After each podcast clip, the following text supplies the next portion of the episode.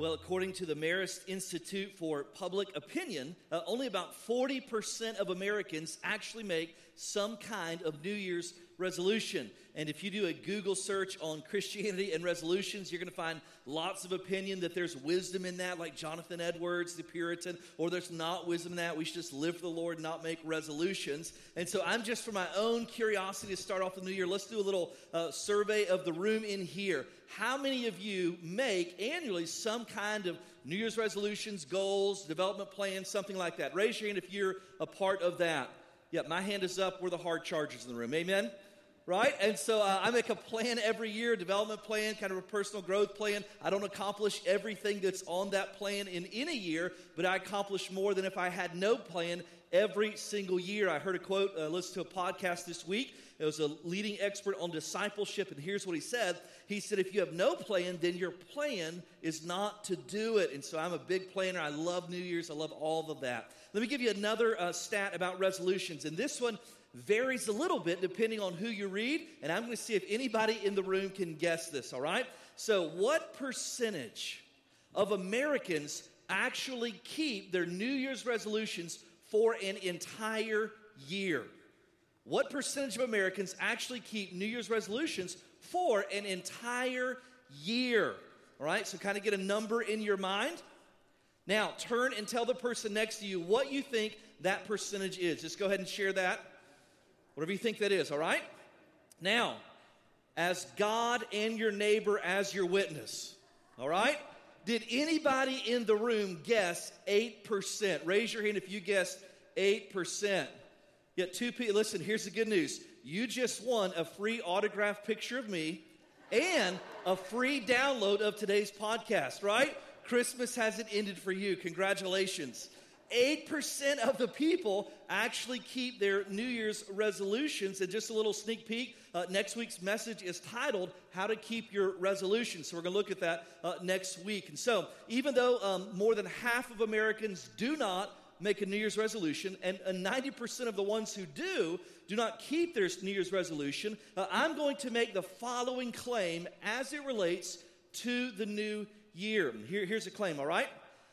There is not a person in the room this morning who does not hope that 2019 contains more blessings in it than 2018 did.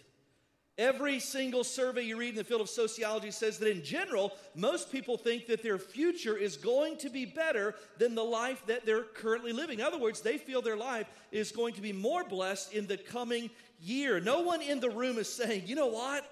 Life has been so incredibly blessed. I'm looking for actually a downturn in the new year just to keep things into perspective, right? Nobody is thinking like that. Nobody is saying that. And here's the good news this morning uh, whether you make New Year's resolutions or not, if you want to live a life that's blessed of God, the good news is this there are some guidelines for the life that God blesses in Psalm chapter 1. So let me invite you to take your Bibles, your phones, your tablets, whatever you're using this morning, and uh, turn to Psalm chapter 1 with me. Now, as you're turning there, uh, let me give you a little uh, disclaimer on this idea of a blessed life. And uh, the reason is because there's so much that gets out of balance when you talk about the life that God blesses. And so the disclaimer is this adhering to the principles that we're going to walk through uh, in Psalm chapter 1 does not guarantee a life that's devoid of trials or sufferings. And that's a very important disclaimer because apart from an understanding of that, then basically uh, we turn God into a cosmic vending machine that I'm going to put in these certain choices and this certain lifestyle into the machine, and God, you're expected to produce a certain kind of life based upon the deposits that I have made. There's a popular phrase in American culture uh, around Christian circles, and it goes something like this Do right by God, and He'll do right by you. Now, here's the problem with that that's nowhere in the Bible. And sometimes we can live a life that's pleasing to God, but God, in His divine sovereignty and in His uh, wisdom, allows suffering or trials into our life so that He can grow us and mature us. That's over and over in the Bible. That is one of the tools that God uses to grow our faith. So don't walk out of here thinking, you know what? I've got a foolproof plan in Psalm 1 on how to live the most blessed life that's devoid of any kind of suffering or trials that God allows into our lives. So that's not what Psalm 1 is teaching. But what you do have in Psalm 1 is this you've got two options or two ways to live. And based on the choices you make, there will be two outcomes, both in the, in the short term and in the long term. So let's look at those together. Psalm chapter 1, we're going to read all six verses this morning. Uh, Psalm 1 says this Blessed is the man who walks not in the counsel of the ungodly, nor stands in the path of sinners, nor sits in the seat of the scornful, but his delight is in the law of the Lord, and his law he meditates day and night. He shall be like a tree planted by the rivers of water that brings forth its fruit in its season, whose leaf also does not wither, and whatever he does shall prosper. That's why I titled the message, How to Have Your Best Year Ever. And that great truth in verse uh, 3 there, verse 4 says, The ungodly, though, are not so. But look like the chaff which the wind drives away, and therefore the ungodly shall not stand in the judgment, nor sinners in the congregation of the righteous. For the Lord knows the way of the righteous, but the way of the ungodly shall perish. Now, let me give you a little context on the book of Psalms as a whole so you can understand uh, Psalms as a general rule of thumb. Psalms basically provide wisdom on how to relate to God. Proverbs uh, provide wisdom, wisdom on how to relate to each other. And so, put another way, Psalms provide vertical wisdom for living, and Proverbs provide horizontal wisdom for living. And Psalms are written in Hebrew poetry. Now, when I think of poetry, I'm bound by what I understand about poetry because I think that means certain words have to rhyme for it to be a poem, right? But in Hebrew poetry, it's not, that's the way it works. It's not structured that way. Basically, in Hebrew poetry, it is uh, repeats and rearranges thoughts rather than sounds that rhymes. And so Psalm 1 is basically six verses of rearrangement or repeating uh, two ways to live. And Psalm 1 clearly teaches there are principles that God has given that I can apply to my life to position myself to receive all the blessing that God wants to pour out into my life. Now, we don't teach prosperity, theology, health and wealth, all those things on one end of the spectrum. However, on the other end of the spectrum, we also uh, be careful not to forget that our God is a father who loves to give good gifts to his children, according to Matthew chapter 7, verse 11. And so, as we dive into this passage this morning and talk about having the best year ever and positioning ourselves to receive all the blessings that God wants to pour out into our lives, I think it would be helpful if we could just stop and just define the word blessed biblically. Here's why. Have you noticed that anything and everything in our current culture is hashtag blessed? Have you noticed that? I don't care what it is. Every athlete, uh, if you look at any of their Twitter or anything like that, blessed to receive an offer. I'm blessed to do this. I'm blessed to eat at White Castle this weekend. That is a blessing, by the way, all right?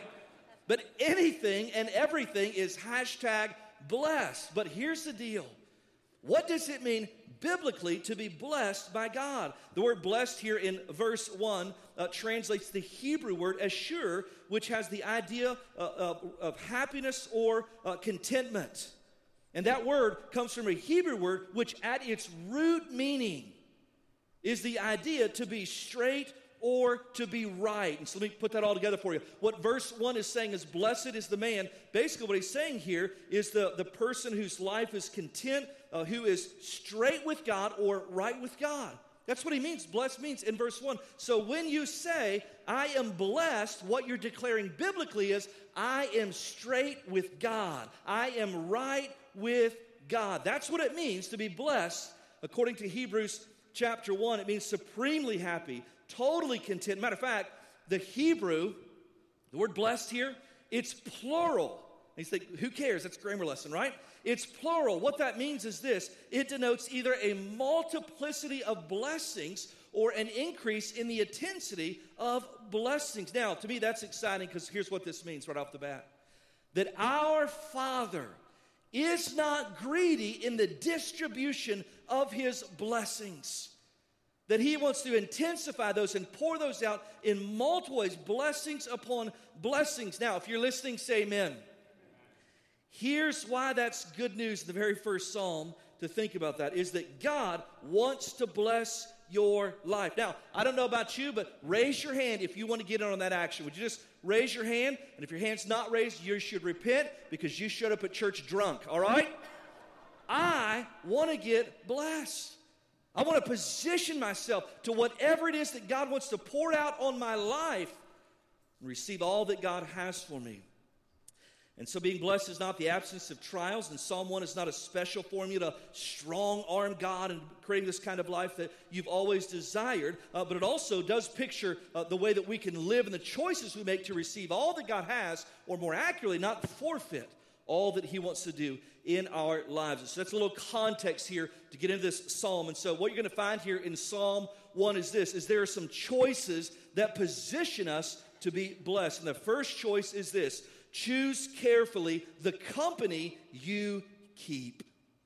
Choose carefully the company uh, you keep. Now, here's what I want you to understand every single person who is a follower of Christ uh, has any, a position in Christ, and as a result of that, they have a spiritual inheritance, joint heirs with Jesus Christ. And so, what that means is just because if I'm a follower of Christ, there are some things that God will bless me, not because of what I've done, but because of what Jesus has done on my behalf. And so, some of the blessings uh, in my life have nothing to do with the choices I make, and solely are given to me by the grace of God through Jesus Christ. My forgiveness, all Him. My access to the Father, all Him. The comfort of the Holy Spirit, all Him. So those blessings are given to me because I belong to Jesus Christ. Now, if you don't understand that, uh, very quickly you can drift into a prideful mindset that says, every good thing in my life is a result of me and the choices that I have made. Let me let you know a secret about the grace of God. There are times in your life where God will bless you in spite of you. And so we have blessings because we are a child of God, we have an inheritance uh, in Him. But here's where the context is crucial Psalm 1 is a beatitude. Now, when you think of Beatitudes, you think of this narrow little section, of the New Testament, you know, defined as the Beatitudes, and so it's not obviously a part of that, but it is a Beatitude. And a Beatitude pronounces blessings upon a certain group of people. And so there are certain blessings that God wants to pour out on your life that are directly connected to the choices you made. So some things, God just says, hey, you belong to Jesus. And in him, you've received a spiritual inheritance. In him, you have a position of righteousness. And because his name is on the back of your jersey, you've got some blessings just because you're in him. However, there are some conditional blessings that, based upon the choices you and I make, we position ourselves to receive those or in not doing that, we forfeit the things God wants to do in our life that we would define as blessings. And so some of these blessings are conditional based on the choices you and I make. And so let me show you that right from the text. Go back uh, to verse 1. Blessed is the man. Remember what it means? Straight with God is the man, right with God is the man. And then he gives this little word here, who, and then he lists all these things. And so he doesn't say, just say, blessed is every man, blessed is every person who believes in God. He says, no, no, blessed is the man who, and then he gives some actions. And so the reason the word who is in there is it's to show that these types of blessings being described in Psalm 1 are conditional in nature. Blessed is the man who does these things at the end of verse 1. And so these are conditional things that, that are being offered here uh, in verse 1. And so the, there are some blessings that are unconditional because I'm in Jesus, but these are not those. Basically, what he's saying is hey, uh, in verse 1, uh, he's saying there are particular blessings if you choose carefully the company that you keep. Go back to verse 1. What's he say? Blessed is the man who, and then what's he say? Walks not counsel the ungodly, nor stands in the path of sinners, nor sits in the seat of the scornful.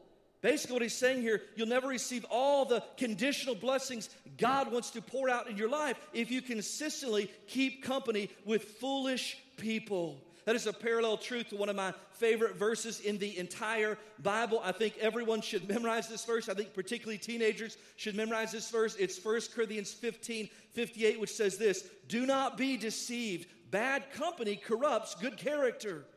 That's the same idea here in Psalm chapter 1, uh, verse 1. And he lists three categories of fools in verse 1. Now, when you first read this, basically what you're thinking is this it's just three different ways to kind of say the same thing. Those three things there at the end of verse 1, it's kind of all the same thing. He's just repeating them kind of the same way for the sake of emphasis so we get the point. But here's the deal that is not true. Uh, this is a series of progressive movements away from God at the end of verse 1. And let me just tell you this any step away from God is a step away all the conditional blessings God wants to pour out in your life. The end of verse 1 is progressive in nature. So the blessed man or woman does not do certain things according to verse 1. He does not walk in the counsel of the ungodly. He does not stand in the path of sinners. He does not sit in the seat of the scornful. Three verbs walk, stand, and sit. And those are progressive in nature. Here's a little side note this is free. Sin is always progressive in nature. You know, the great lie of temptation is this is that I can kind of just dip my toes in the water. I can just kind of look over the edge, but I can put the brakes on it anytime I want. That I can get the buzz off of whatever it is that excites my flesh, but I can put the brakes on anytime I want. I won't fall off the cliff like those other fools. Listen, sin is always progressive. Someone very wise said this sin will always take you further than you want to go, cost you more than you want to pay, and keep you longer than you want to say, stay. Sin never retreats. That's why the Puritan writer John Owen said this be killing sin, or it will be killing you. And so let's break down these three progressive steps away from the blessed life. Step number one is what he says. He said, Blessed is the man who, number one, walks not in the counsel of the ungodly. Now, the word walk here just means to go along with or agree with. The word counsel means a viewpoint or a way of thinking, and the ungodly is anyone whose counsel is against the counsel of God and his ways. And so, to put it simply, what he's saying here is this is that a person who walks away from the blessed life is a person who's willing to go along with or entertain any kind of thinking or conversation that is contrary to the wisdom of God's word. And you hear something that someone says, and and it, you know that it doesn't line up with Scripture. However, they're telling you what you want to hear. They're reinforcing what you already want to do. And, that's so appealing to you that you give an audience to that type of counsel. That's what's being described here in this first step. Your influencer take advice from people who are not following the Lord openly or who pretend to be, but the fruit of their life proves otherwise. That's step number one that I'm willing to go along with or enter, entertain a thought or a viewpoint that is contrary to God's word. Step number one, away from the blessed life. Step two, what does he say at the end of uh, verse one? Who walks not in the counsel of the ungodly. Number two, nor who stands in the path of sinners. And so step two goes from thinking to behaving. The word stand in the Hebrew here, it means to stop and to be firm. The word path uh, means a course of action or a journey. So the person that forfeits the conditional blessings of God in step one hears something. They know that it doesn't line up with, with truth, but it, but it reinforces what they already want to do, but they entertain it. You know, maybe it's not so bad. I mean, God forgives, God knows my heart. That's one time won't hurt anything. And so they entertain in step one. In step two, they stand firm. They start participating in sinful patterns and habits. And so the steps away from the life that God blesses number one, I listen and it appeals to me. Step two, I stand firm in a course of action or a journey. In step one, we think like the world. In step two, we start acting like the world. And so I think it, and then I participate in it. But then he goes on even further. What's he say at the end of verse 1? Nor sits in the seat of the scornful. The word sit here in the original Hebrew language has the idea of abiding or dwelling. So let me just paint this picture for you. In step one, I hear it and I like it. It may not be God's counsel, but I am entertained with whatever the counsel is being offered to me. In step two, I start participating or dabbling in sinful practices. In step three, I've kicked off my shoes and I'm staying a while. This life suits me. When he talks about uh, the counsel uh, sitting in, in verse, the end of verse 1, sits in the seat of the scornful. The scornful is this it's anyone who, with their life or with their words, mocks the wisdom of God's ways. That's what's being described here. It's a person who's settled down, they've become comfortable with the ways of the world. And so, in step one, I listen and entertain ungodly counsel. In step two, I start participating in worldly or sinful or unwise activities. In step three, I've become so at home with that that I'm going to kick up my feet and stay a while, and I'm going to join in the company of those who mock or scoff God with their lifestyle. Those who say, God, I've got a better way to live, more joy, more satisfaction, more peace, more everything by living this way. Do you see the progression? Sin is always progressive.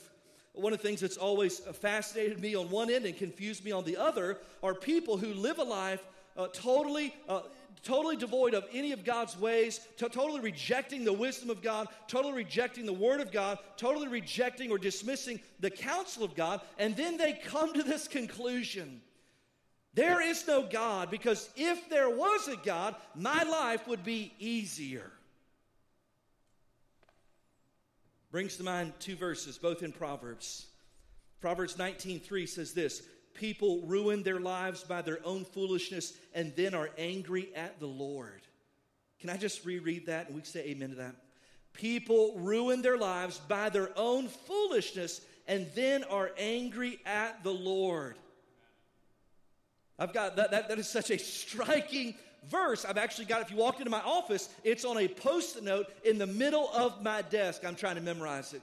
I'm going to use that in counseling. Proverbs 13 5 also says this the way of the transgressor is hard. The way of the person who rejects God's counsel, the way of the person who dismisses a godly lifestyle, the way of the person who says, I've got my own path I'm carving, the way of that person is hard. In other words, it's absent of the conditional blessings of God. And so Psalm 1 says this that the blessed man does not do certain things. There is a way he will not walk, a path he will not stand in, and a seat he will not sit in. Walk, stand, and sit have the idea of thinking, behaving, and belonging. And so the blessed person chooses to not do some things. That's choice number one. But the blessed life, the second choice is this, is to choose carefully the counsel you heed. Now, if you're listening, say amen. You cannot miss this. We have clearly exegeted the text in verse 1 to show a progression, progression of sin. I won't listen to it, I won't participate in it, I won't get comfortable with any lifestyle or counsel that is against the wisdom of God. We've clearly shown progression at the end of verse 1. Uh, verse 2 also shows progression as well. Now, let me just say this as well about verse 1. Every single person who with their words or life mocks the counsel of God. According to verse 1, every single person, you look at them and you go, How did they get that way? How did they be so foolish? I, I, would, I would never do that. Listen, every one of those people started off entertaining ungodly counsel. Every one of them. And so, if you let people speak into your life that have ungodly counsel, listen, you're on the path of progression away from God and the life that God blesses. And verse 2 shows progression as well, but it's toward the life that God blesses. Look at verse 2. What does he say in Psalm 1? But, or in contrast, his delight is in the law of the Lord, and in his law he meditates day and night. Listen, the life that God doesn't bless says, I, I, reject the counsel of God's word. I don't entertain godly counsel. I'm doing my own thing here, God. But in contrast, the life that God does bless delights in the law of the Lord, and in his law, he meditates day and night. And so that phrase, the law of the Lord, is used repeatedly in Psalms to refer to the Word of God as a whole. The reason verse 2 starts off with the word but is to show a contrast between two different ways to live, two choices you make to receive all that God wants to bless you with. And the contrast is so striking here in verses 1 and 2. And so in verse 2, there's a progression as well. And the progression uh, is this. What does he say? Go back to verse 2. But his delight is in the law of the Lord, but it progresses. And in his law, he meditates day and night. You see the progression there? It goes from delight, that he values the word of God, he cherishes the word of God. That all of a sudden he's just, but he's not content to stay there. He's actually uh, meditating on it day and night or continuously. And I'm explaining these two ideas here. Delight is a response to the heart to the beauty and value of someone or something. And so this is a person who, who hears the word of God and says, I see deep value in it. I delight in it. And here's the reality not everyone delights in the Word of God. Do you know why? Because some people look at the Word of God as rules to restrict them, when in reality, they're guardrails to protect them. But the person who delights looks at it and says, I don't find a restriction in that. I find freedom to live the life that God blesses. I delight in that. Now, let me tell you what it means to delight in God's word. In the Hebrew, uh, the word delight has the idea of desire, uh, pleasure, satisfaction. Listen to this. This is so interesting. The same Hebrew word for delight here in verse 2 is used in other places in the Old Testament to describe a man's delight in a woman. Tosh and I get along really well. Very few arguments, or what I like to refer to as intense moments of fellowship. Very few. But one of the things that I do uh, that she does not appreciate is that often I try to uh, rush her off the phone if she calls and I'm busy. And she'll say uh, something like this, in just the sweetest voice, she'll say, I feel like you're trying to rush me off the phone, stallion.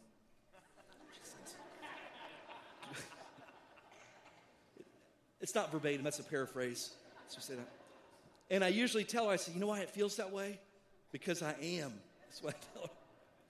Uh, does anybody else get in trouble for that? Am I the only one in here? Am I the worst husband in here? A couple is right.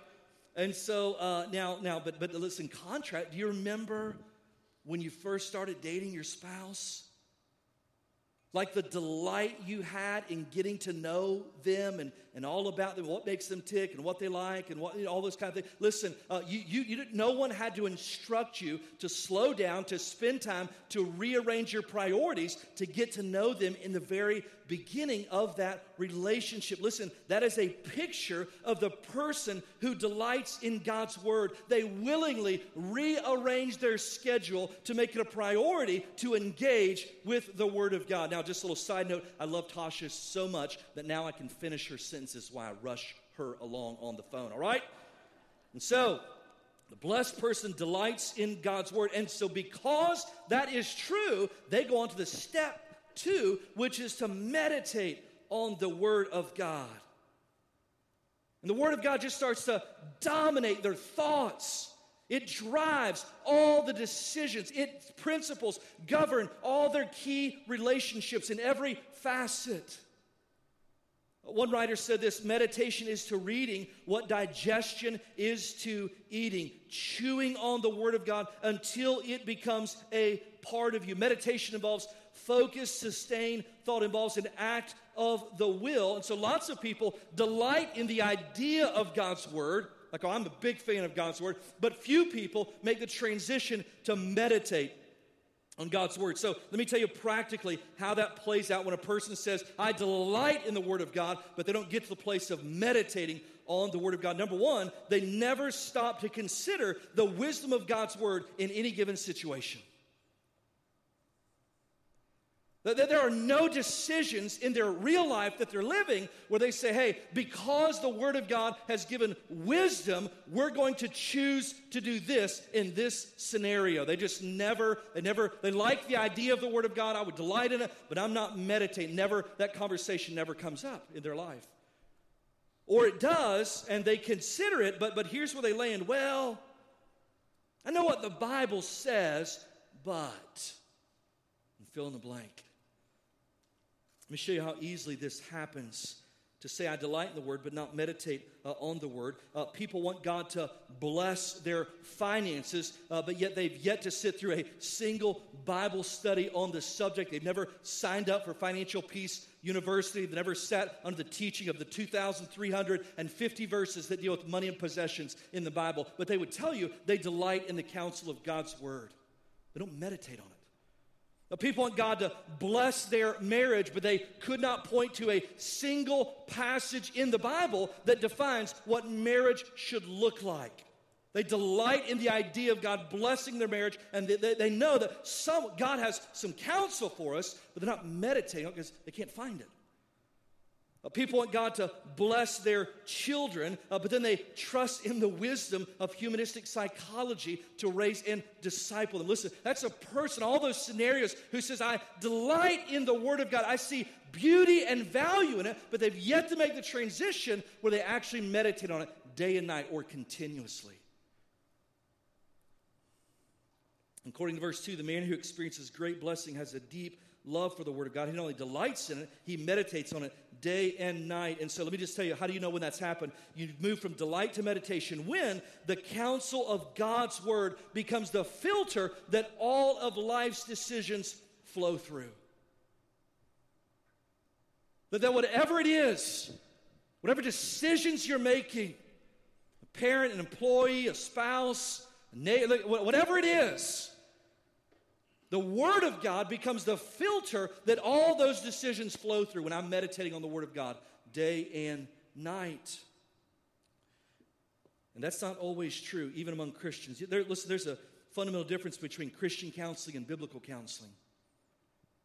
If a person, if a counselor never opens up the Bible to use as their primary source of counsel, never directed one to meditate on the Word of God as their homework. Listen, they may be a Christian counselor, but they're counseling you from their own wisdom, not the sufficient wisdom of God's Word. It's never filtering through any of the counsel they give you. Even if they're a Christian, it happens all the time.